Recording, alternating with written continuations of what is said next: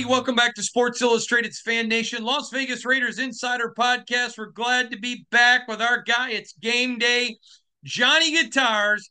Johnny, you you got a riff for the people that you wrote. Take it away.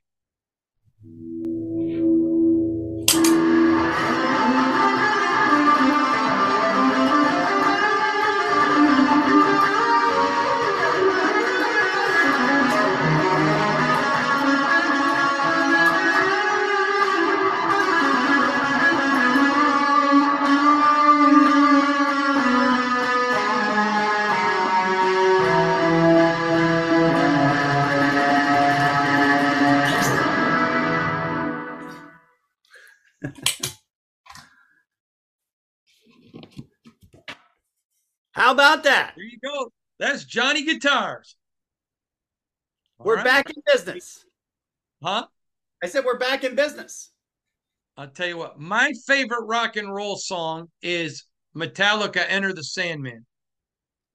Enter Sandman a lot of people have. It's an extraordinarily popular hard rock heavy metal song across the entire world. So as many people as want to hate on it, there's like 100 million plus that would agree the other hmm. way.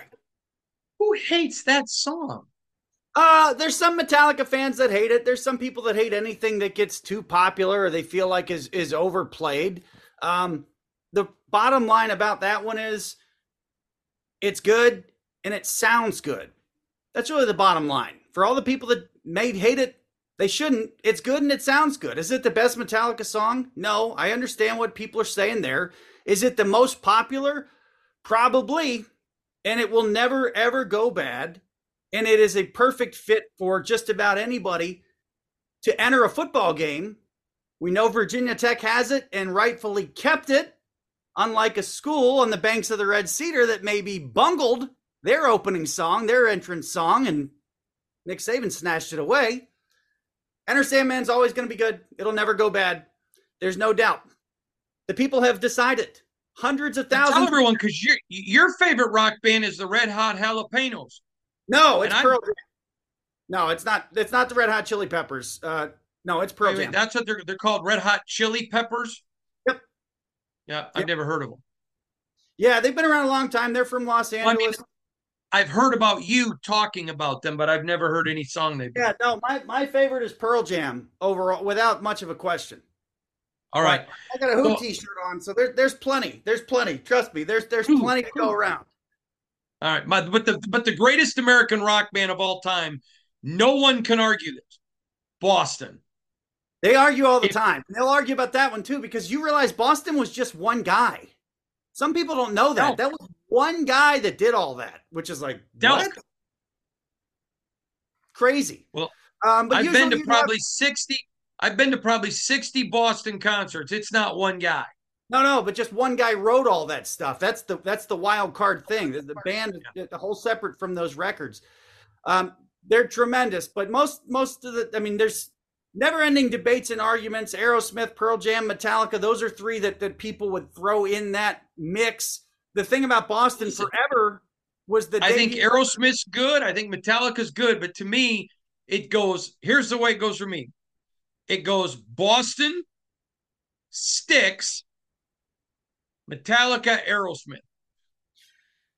Boston had one of the biggest debut records ever. Some people, a lot of people, and boy, they rode the coattails of that forever, didn't they? Oh yeah, the first two records. I mean, but a lot of people uh, like it a lot. There's a few people that don't like the sound. I never understood that. The first time you hear Boston as a kid on on classic rock or whatever it's called now, it just sounds good. So there's no wrong answer there. Um, no wrong answer. And fortunately, my favorite Boston song, and there's so many, but my favorite Boston song is American Band. That is a great song. We were just another band out of Boston, trying hard to make ends meet. Yeah, not yeah. a singer, obviously. Yeah, All right, no, listen, this, this it's not a music podcast. I apologize oh. to everybody. Let's dig in. I'm Hondo Carpenter from Sports Illustrated's Fan Nation, Las Vegas Raiders Insider Podcast, joined by my very good friend, award winning journalist, uh, tremendous attorney from down in Atlanta. Again, very successful journalist, very successful attorney. I have John on every single week with us. for a couple of reasons. First of all, he is being an attorney, he's extremely analytical. Um, and just the way he analyzes and looks at stuff. I, I think it's great to bring other points of view to the podcast to get some anal, anal uh, some analytics or some analyzation from other people. We've got John, we've got so many guests coming up on the podcast this off season. We're having a couple of guys who are big Raider fans in the UK Parliament. How cool is that? Two members of the UK Parliament, huge Raider fans. We're going to be bringing in Raider fans from around the world. Um, I'm bringing in a, a group of Raider fans to get their perspective on Raider Nation. We just got a lot of good stuff going up. Now, a lot of you have asked me. I am coming Tuesday, February 20th at six o'clock to San Antone. We're going to have a meetup there. I expect to have all the information soon. We're going to have a meetup in San Antone. It's 100% free. You buy your own drinks and food, but there's no cost to come. And from you got to get there before six and order your dinner because from six to seven thirty, I'm going to be talking for the first 45 minutes about the latest on the Raiders. Um, it's going to be heading into the combine, so we're going to answer a lot of draft. We're going to talk a lot about the staff and um, a lot of stuff going on inside the Raiders. And then we'll have 45 minutes where you guys can ask me the questions that you want to know about the Raiders, and I'm going to answer to. It's 100% free, but you must sign up. So we'll have announcement coming up, hopefully as early as Monday, but we'll have all the announcements coming up as where you go sign up and everything else 100% free. All right, John, let's get right to it. The Raiders make it official. They hire Antonio Pierce, border to border, coast to coast. This is being lauded as the right decision. I 100% agree. I think it was the right decision. Listen, if I was any other team in America of the, of the other 31 NFL teams, and I needed a coach, Antonio Pierce would not have been my first choice. He would have been on the list, but not my first choice. But for the Raiders, there was one choice, Antonio Pierce. What did you think about it? How it all went down and on all of it? Well, it did seem to be inevitable, but for the right reasons. It wasn't inevitable because they had nowhere else they could go. It wasn't inevitable because Pierce had no other options. It really was inevitable because we saw the first of its kind as far as an interim coach taking over and actually operating as much like a head coach who had been there from the start as he could. So he's limited in some ways, but he makes the changes that we know on the offensive side of the ball. They make some personnel changes and what you saw there is the new blueprint for how to handle an interim situation. We will absolutely see it repeated next fall. We know. We don't know where it will be. We may guess where it could be, but we will see it happen again next fall. And when that does happen, the interim coach that takes over is going to be saying, I want to do it like Antonio Pierce did. Because of that, this hiring makes sense. It seems like the best fit for the right reasons. It's the right place at the right time. I don't take Tom Coughlin's endorsement lightly. Tom Coughlin does not need to endorse Antonio Pierce, did not need to, but there's some real strength behind it when a guy with that experience level, pro football, college level, organizational, front office, if you will, at the NFL level, says this is this is good.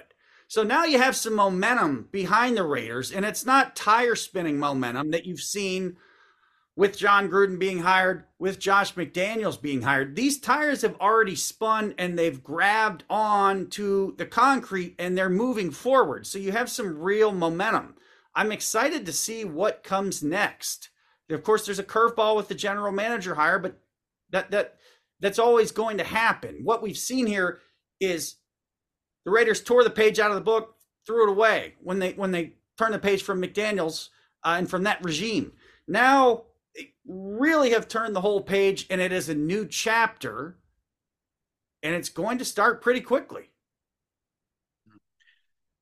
John, one of the things that really stood out to me, and there are a lot of things that did, but one of the things that really stood out to me was um, Antonio Pierce is interviewing a broad spec- spectrum of coordinators. Now, at the time that we're taping this, they've not yet released who it is, so we're not going to go into a lot of detail, but it can be released at any time.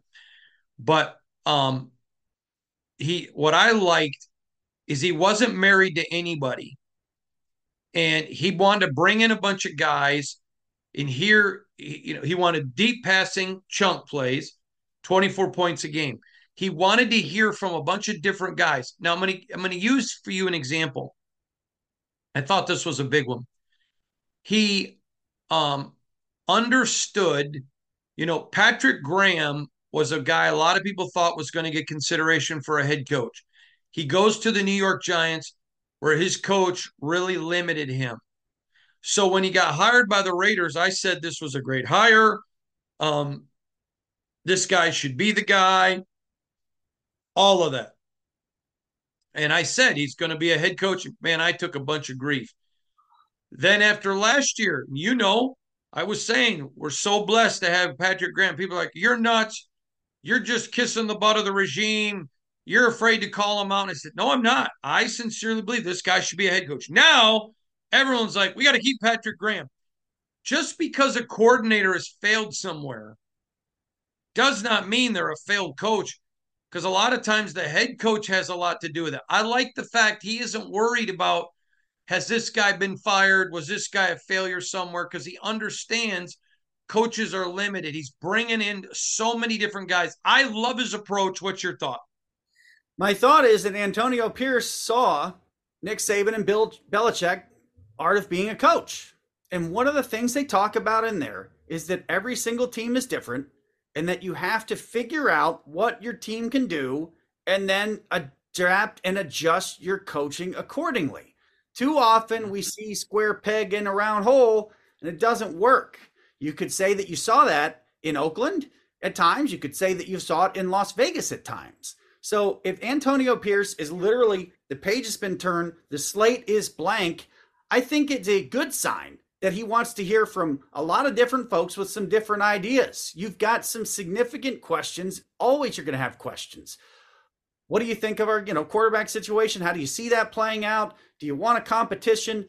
Um, there are plenty of questions and angles Pierce could take in interviewing candidates to find out if they're going to be adaptable, if they're going to be somewhat set in their ways, if they're if they are really current and what I mean by that is Pierce was in the college game, Pierce is in the NFL.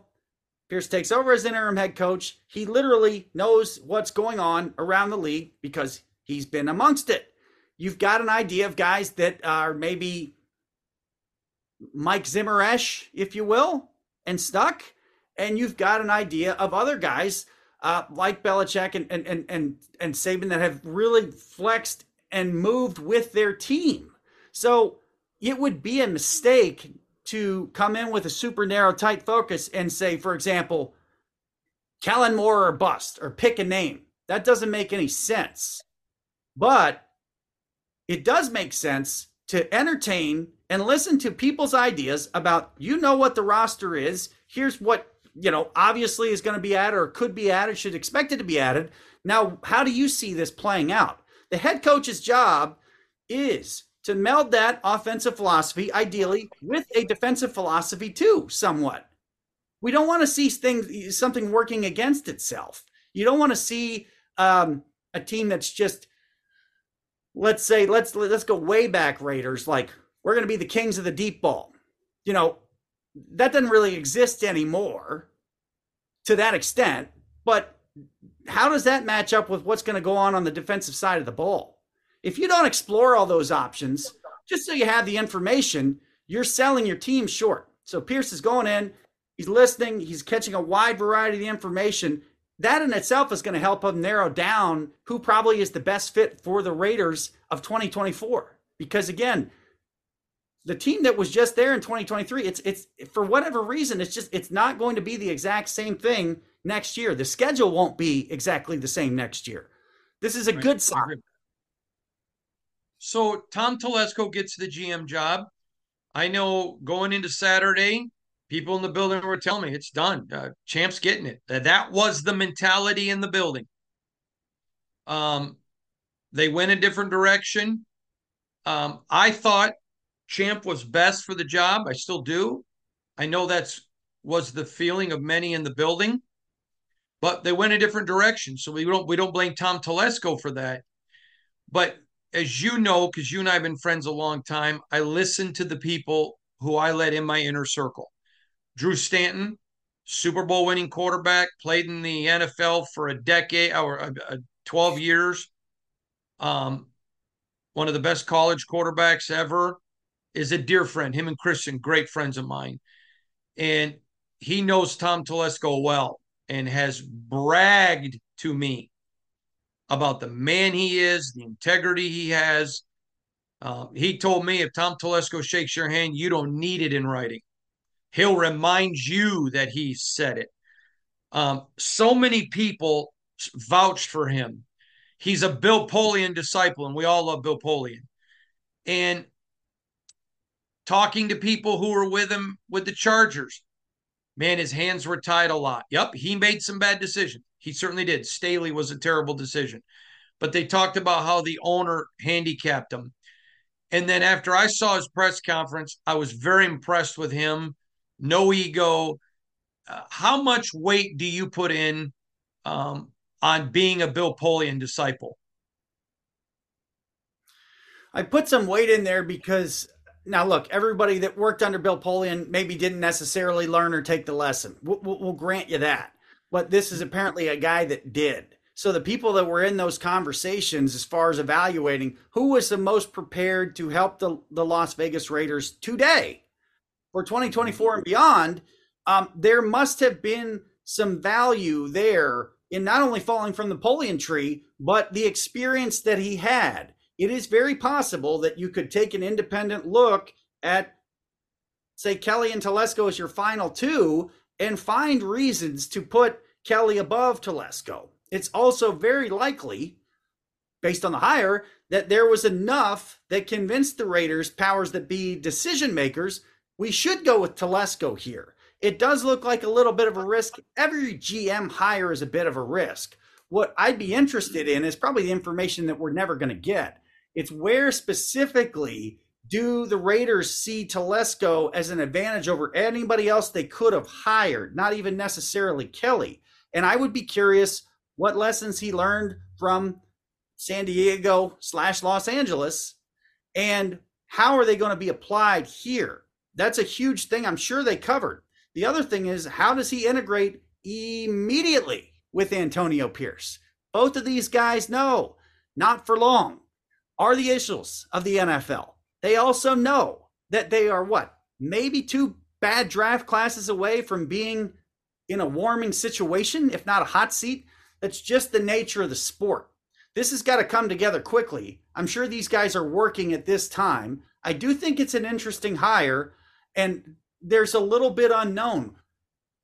There's no way we can know how good a GM Telesco is going to be, but this is it. We're going to find out. This is not a guy that's going to get a third shot at being an NFL GM. So I got a few things I want to talk about. Some of them are Raider specific, some aren't. And then we're going to come back and finish with the Raiders. But um, there is they're putting in a special kind of grass at Allegiant Field. Will you talk about it?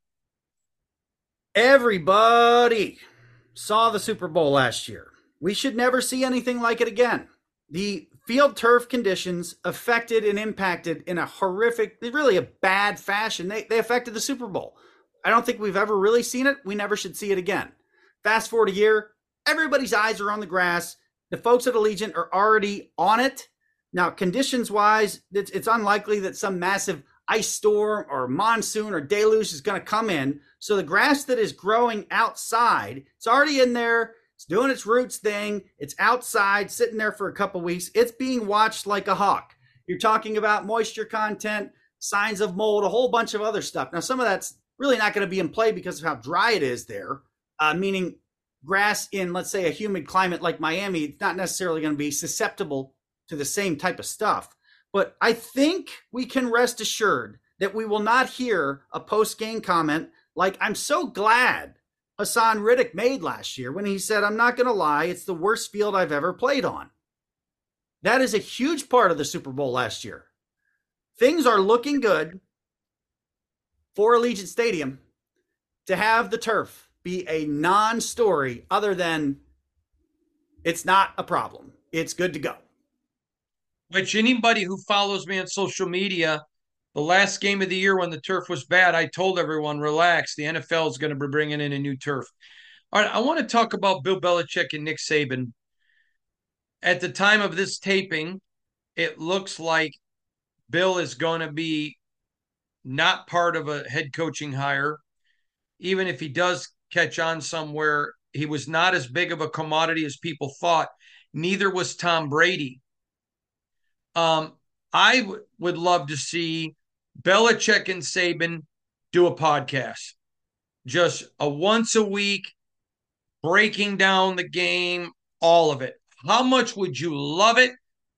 And I mean, would this not be the number one podcast? I mean, other than Rogan? And for football, it would be number one without a doubt. Um, the Belichick and Saban coaching documentary was better than I thought it would be. I'm admittedly biased because of where I went to school, when I went to school, and the influence that flowed from the Belichick tree through Nick Saban. These guys, to me, know more than anybody else about football at the highest levels, partially because of their age, mostly because of their experience. It's a it's it's certainly going to be a shock. It's surprising right now that neither is, is going to coach next year. It's going to be a shock when we get to Labor Day and neither is coaching. What's going on? These guys just turn on the tape. If they need somebody to to host or point them in the right direction, there's probably 164,000 people that would do it, like you and me, without any question. They do it for free. I want to hear these guys just talk for whatever they want, for however long they want. They can have the clicker thing in their hand. We're all going to listen because all you can do is learn. So these are two guys at the top of the hill. Understandably, they appear to want complete control if they're going to be an NFL head coach. And it looks, as we tape now, that not only was there not a deal to trade Bill Belichick to Washington in October or whatever, uh, whatever was there with that franchise in Belichick appears to be gone. And understandably, uh, there's other options that franchises have. Are they making a mistake? Maybe. I think the interesting thing is what if the Eagles or the Cowboys flop next year? If they do, backward looking folks are going to say, I told you, you should have gone and got Belichick here to wrap this thing up. Of course, it's not that simple, but it is simple to get Bill and Nick on a line talking. Somebody records it. We want that. All the football fans want to hear that if it's possible. All right, let's talk to the best interim stat for Antonio Pierce. This really stuck out to you. It did. Let's talk about actual stats. Under Josh McDaniels, the Raiders three and five with a minus 61 point differential, minus eight turnovers. With Pierce, the Raiders went five and four, plus 62 point differential, plus six turnover margin. Those are stats we saw, obviously, within the four days, the incredible goose egg to 60 points in the Pierce uh, era. I think we can bet safely that nothing like that's probably ever going to happen again for a million different reasons. But to flip the turnover margin that much tells you again that this was not just somebody carrying the water from game six to the end of the year. It was actually an interim coach changing things. The reason that stat stands out to me most is that it tells you that there was actually a change made, not just based on what we saw as far as effort, focus, determination, but there was actually some effective change in terms of scheme, using the players and clearly getting the ball to their playmakers when they've got the ball in their hands. Yeah, I agree with you. Let's talk about Maxx Crosby, Defensive Player of the Year finalist. Your thoughts on Crosby? I mean, to me, this is a no-brainer. It's not a no-brainer to me. I, I, I, I don't think that. I think Micah Parsons is going to be hurt by the fall of the Cowboys. I think T.J. Watt is probably the guy to beat, just for a number of reasons. I think he's going to get it. I think he's going to get it.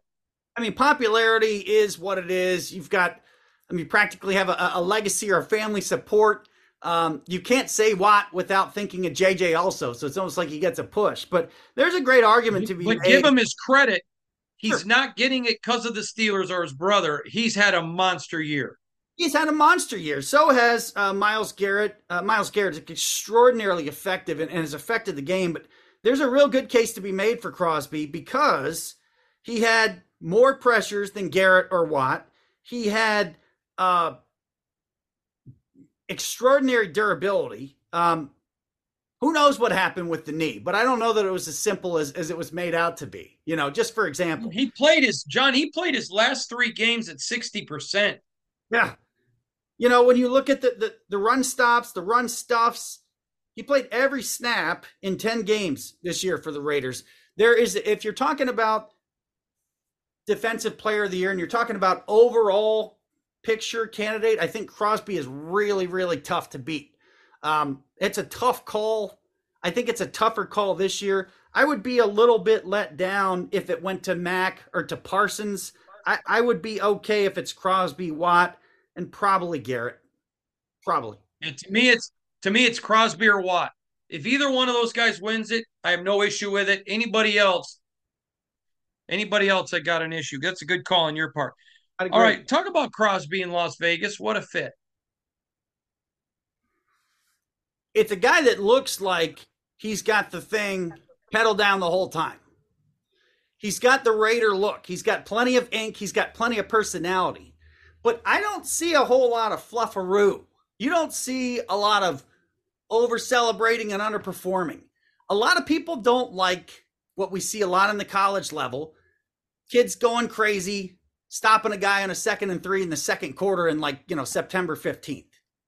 Now, the NFL, every game is huge and it should be. What I see in Maxx Crosby is a consistent determination and production. He's very consistently producing. And that goes well with Las Vegas because people come to Las Vegas from all over the world. They're not always going to have the best time in the world. They're not always going to have the worst time in the world. But that city delivers a consistent experience, consistent level of hospitality, consistent level of care. The weather's pretty consistent. A lot of things consistently deliver in Las Vegas. You can get things done and have a really good time there, and you can count on it.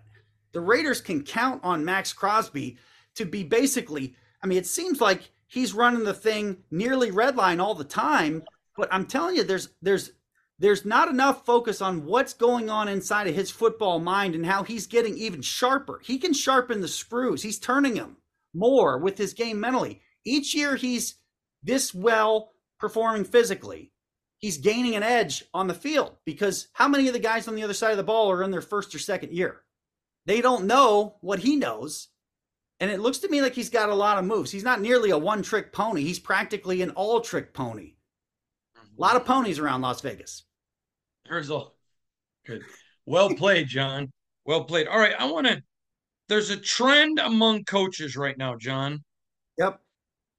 That uh, it's fascinating. You know, everything works in waves, and mm-hmm. and I'm wondering how close we are to the end of this wave, and then swinging back. Like I think there's a wave now that's just beginning of former players. Dan Campbell, a couple of years ago, two years ago. DeMeco Ryan this year. Now it's Antonio Pierce. I like it, but there's a, t- a trend that may that wave may be coming to an end. Talk about that that trend. The trend of the younger offensive coordinator who's going to be a head coach and call plays. Now I understand that there's a real advantage in this in theory in that if my if I pick an offensive head coach and he's calling the plays, I don't have to worry about losing an offensive coordinator. So already in Atlanta with the hiring of Raheem Morris, whoever they pick as an offensive coordinator, if he does really well in 24, that's most likely going to be a guy already in consideration to, to move on if this trend continues. I do think that the trend is very obvious. We've seen it work in a lot of places, Minnesota, Cincinnati. We'll see it. Who knows how well it's going to work? Yeah, of, of course. Yeah. Now, how well is it going to work? Um, I don't know. At some point, there's going to be a dilution of talent. At some point, things are going to even out. But I'm curious when we will see some refining in some of the rules that we've poked at during the season And I'm sure we will take a whole show or two to go through down a list and talk about in the offseason.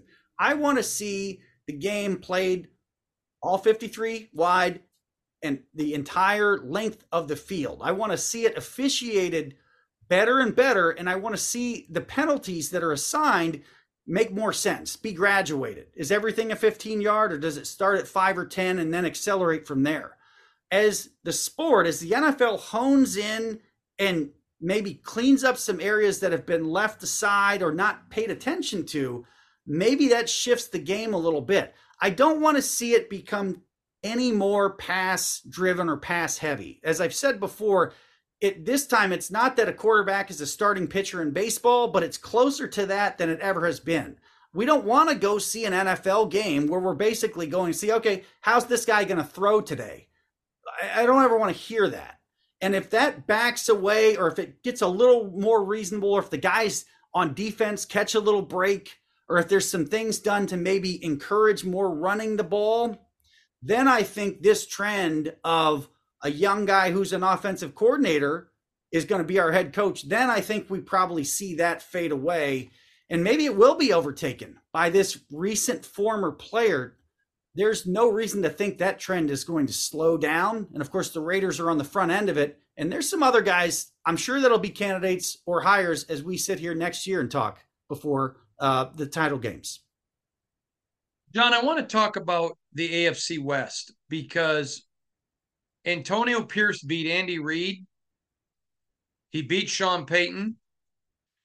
Uh, he beat the Chiefs. I mean, their coaches, I mean, the, the Chargers, his coach isn't there anymore.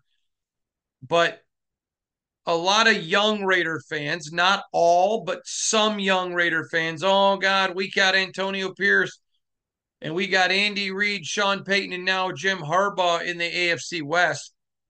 I, I said yesterday on my podcast and got some criticism. I'm okay with that. I'm not at all lumping all Raider fans into this group. I think it's a lot of younger fans or newer fans. You're the Raiders. You're the freaking Raiders. You already beat Andy Reid this this year. You already went out and beat Sean Payton twice last year. I, I don't think there should be any fear about anybody when you're the freaking Raiders. Your thoughts? I don't think there should be any fear. No. Um, yeah, just jump on the elephant in the room. So you have Jim Harbaugh coming back to the NFL. We don't know what, if any, suspension he's going to have or carry over. Let's leave that aside. What we do have is some history of guys leaving the NFL for a long period of time and then coming back.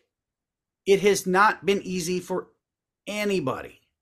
Joe Gibbs had a couple tough years at the start. And he said, Hey, I had to adapt, I had to adjust, I screwed up.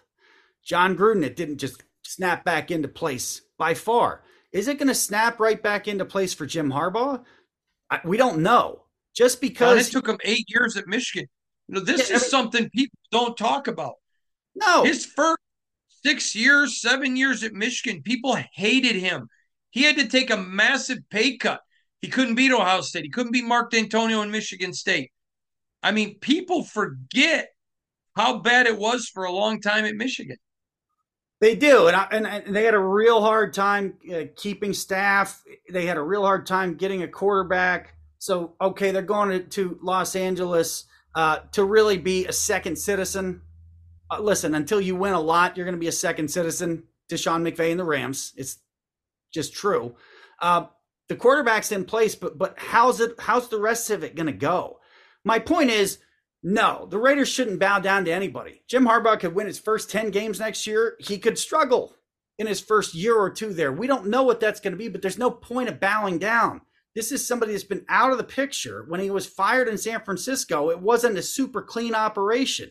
Now, he may have been right as far as the decision the 49ers made, they went with this guy and not that guy and, and, and got rid of Harbaugh. It may have been right, but there's some not great outcomes that happen at the end of the time in San Francisco with guys leaving and retiring. And we just don't know how it's going to work. Here's the big difference Raider fans shouldn't be scared or worried about anything. You know how Antonio Pierce is going to operate because he was in the building as the interim head coach and he was acting like the head coach that was just taking the job and moving forward, baby. We have no idea how it's going to go in San Diego with Jim Harbaugh, with his staff, with his team. No idea. Los idea. Angeles. Yeah. I'm forever most likely going to say San Diego, like I not know a lot of the people out there are going to do. All right, so we have that situation. You have what in the world is Sean Payton going to do next year? We have the massive elephant in that room. They got to get rid of Russell Wilson somehow. So there's no reason to be back down or worried about that. And when you look at the Chiefs, you could argue, well, the Chiefs were a little bit down this year, but last I checked, they're still playing. And I think we could agree that they're probably going to be better next year in some spots. We expect they're going to address the deep ball issue, just for example. But the Raiders already beat them and they played with them. So, no, if I'm a Raider fan, I got more than enough reasons to be as excited or more than the Chargers, and I wouldn't back down a second. You think Antonio Pierce has let any possible appearance of back down? No, and he nor is he over and it's over pumping. And it's not all fans. I want to make sure. Of course not. It is not all fans. It's not even the majority of fans. Just a small group of young fans. All right, John. Let's get to tomorrow's games. We've got the Lions and the Niners. To me, this comes down to if the if the Niners have the lead in the ball in the fourth quarter, they're just going to suck the air right out of the ball and win. Detroit's got to have the ball in the fourth quarter, down seven points or less, and that's their only way they win. I'm predicting a San Francisco win. A Lion win would not shock me based on those circumstances. Your thoughts? Watch the defensive line for the 49ers. How often and how quickly do they get there? This is their time. If the 49ers don't get to the Super Bowl here, this, this is going to start to, to, to fall apart a little bit, I think. This is what Mr. Bosa is ready to do. He's got Chase Young on the other side. The Detroit story is great. I understand that they're playing with house money, but they're also running into it seems to be like a team, a little bit of destiny. I like the 49ers by more than four. All right, now we go to the other side of the ball. I think the Baltimore. I know I predicted Kansas City to make the Super Bowl at the beginning of the season. On the other side, I said Philly or San Fran. Um, but I said I was leaning towards Philly. And now you come over here and Kansas City's not Kansas City of old. They finally got some weapons for Lamar Jackson. Boy, doesn't every team look stupid that he was on the market? Nobody went after him. But I think Baltimore wins, but not by more than four, which is the uh, Vegas number. So technically, Chiefs win it, in you know betting wise, but Baltimore wins the game. Your thoughts? Kansas City knows what to do in this situation. Um, it's hard not to be a fan of what the Ravens do and how they do it. They did stumble a couple times in recent years when it looked like they were going to be on the way to the Super Bowl. And that's maybe part of the reason the changes were made. This looks like a complete team in Baltimore right now. They are playing in Baltimore and they've got a little bit of a chip on their shoulder. They are going to position themselves as saying, this game is going to be seen by more people than any but the Super Bowl. How many of those people are just like, oh, I'm sure the Chiefs are going to win. They got to be better. They got Pat Mahomes. They're they're a better ball club. They don't know five guys on the Ravens. They're going to know five guys on the Ravens Sunday night. This is one that if you're the Ravens, you need to take control right away and keep on going. You can't put Pat Mahomes and the Chiefs out of the game. They're not going to blow them out by any stretch of the mean, but they need to take control, get ahead, keep the gas down, and watch how much of the field that Baltimore offense uses. I got a feeling if we did one of those where they show all the plays and the lines of who went where, yeah. it's going to be scribbled all over. I'm not a homer, but you have to admire the way that organization does what it does. It feels and seems like it's their time. So call me a sucker. I like the Ravens as well. John Harbaugh is one of the most underrated coaches in the NFL. Uh, maybe in maybe in NFL history so far. Rick Gosselin, as you know, many consider him the greatest NFL writer of all time. He's my mentor, my great friend. He has said for years, I mean, 30 years, 35 years. I'm trying to think. Hold on. I'm 52. Uh, 20. So I know for a fact he's been saying for 27 years if he was a general manager and owner, he's looking at special teams coaches for head coaches. He can't believe more haven't made the jump. Um, to me, Harbaugh is the most underrated coach. I, I kind of agree with you. Currently, or in the history of the NFL, he's a great coach, and um, he has he has all of his brother's skill, but the personality to be likable. Well, the thing is, um, you know, when John Harbaugh was hired, it's like, okay, well, we know that name, but he's coming from special teams of the Eagles. That's going to be interesting. But right away, what you saw was a guy that knew how to bring the pot to a boil and kind of keep it there. It didn't just evaporate. How many times have we seen his team show up and flop or fall on their face? Not many. How many times have we probably seen them overachieve? Quite many. They appear to be prepared when you look at 1 through 53, it feels like they're kind of all in it and there's not a huge drop. If anything, sometimes the Ravens have guys who are more prepared to play on a practice squad than maybe another team they're playing during the season has out there starting. There's an organization, there's a technical skill, there's a mastery of the game of football, and there is that X element, that X factor of personal connection and motivation that John Harbaugh does not yet get the credit he deserves if somehow he gets another Super Bowl, that credit's going to start to flow. This is one of the most underrated pro football head coaches that we have seen. And the great thing is, if you're a fan, I don't think he's anywhere close to done. This is not a guy that looks like he's about ready to burn out or anything. This is a guy that just loves it. And that sticks and spreads all over his Ravens team. Watch how ready he has them to just strike that match when this game starts on Sunday. Totally agree. It's going to be a great day tomorrow, football. I can't wait. Get to watch it. You get to watch it. It's going to be a lot of fun. Johnny, another great week. Going to have more riff from you next week, but it's always great to have you. Remember, everybody, I'm Hondo Carpenter from Sports Illustrated's Fan Nation, Las Vegas Raiders Insider Podcast, part of the Fans First Sports Network. Remember this, please.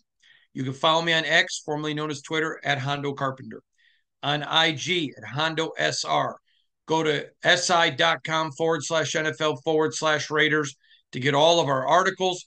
Additionally, hit the newsletter, sign up. We don't spam you, but three days a week, we send you out the newsletter so you can know everything that's going on. We don't sell your information and get our biggest and best stories delivered right to you. Thanks, everybody. We appreciate you.